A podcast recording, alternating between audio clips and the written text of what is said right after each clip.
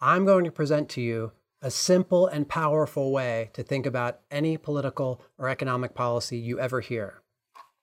I'm Ken Bauso. I'm a CFA charter holder. I spent my career on Wall Street and in the financial markets. And I do this podcast to analyze and comment on financial and economic issues in terms that could be understood by everyone, even if you're not a financial professional. So, I've read a zillion books on economics, finance, investing, and business. I studied business undergrad. I'm a CFA charter holder.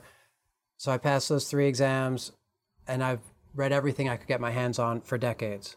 Looking back at it all, there's one out of a few books that stand out. It's called Economics in One Lesson by Henry Hazlitt. It's a thin book.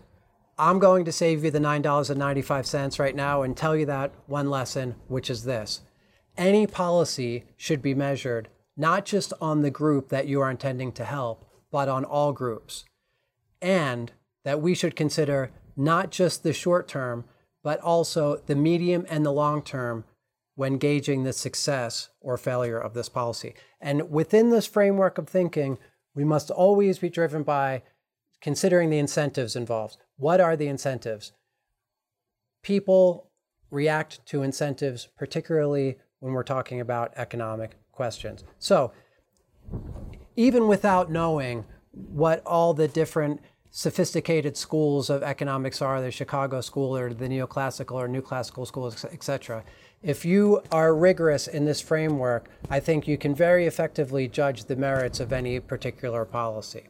And this is really just common sense, right? If we eat too much candy, we'll, we'll get a stomach ache. If we have too much to drink, then we'll have a hangover, right? But so in our personal lives, we understand this, but too often when it comes to public policy, uh, we don't. Um, the he, he highlights an interesting idea, which is that a good idea. The end goal of economics, of our of our economy, is maximum production, not maximum employment. Now, of course, if we're producing the most we can, then that will also include maximum employment for sure. But time and time again, we see certainly politicians, but even economists talk about maximum employment, maximum employment, and how we want to target maximum employment. As a thought experiment, consider this to, to illustrate this point. Why shouldn't we ban farm equipment? Right? So, farm tractors, other farm equipment, uh, no longer legal. The only tools that people are allowed to use are spoons, right? So no more equipment, and people are only allowed to use spoons. And we will put in place a minimum wage of $30 an hour for agricultural workers, right? So we probably intuitively know that this is a bad policy. But why exactly? Let's distill exactly why this is a bad policy. Because after all, look at all the jobs we would create. And those jobs would be pretty good jobs. They'd be pretty well paying, you know, pretty well paid jobs. The reason why this is bad policy is because we collectively would become less productive. Productivity matters.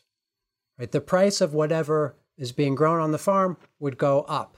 And so for everyone who buys those goods, right? So we're not just looking at the people who are working on the farm who had a job that was created. We're looking at the people who are buying those products. And the day before this policy went in place, they had a certain amount of money, and with that amount of money, they could buy this certain amount of goods and services. Now the policy goes into effect. They have to pay more for the goods that are coming from the farm, which means that they can they can't spend as much on everything else. And therefore, their quality of life goes down really what would happen in this scenario is that a large amount of people would have their quality of life reduced by a small amount in order to benefit a small number of people or the people that had new jobs that has been created for them.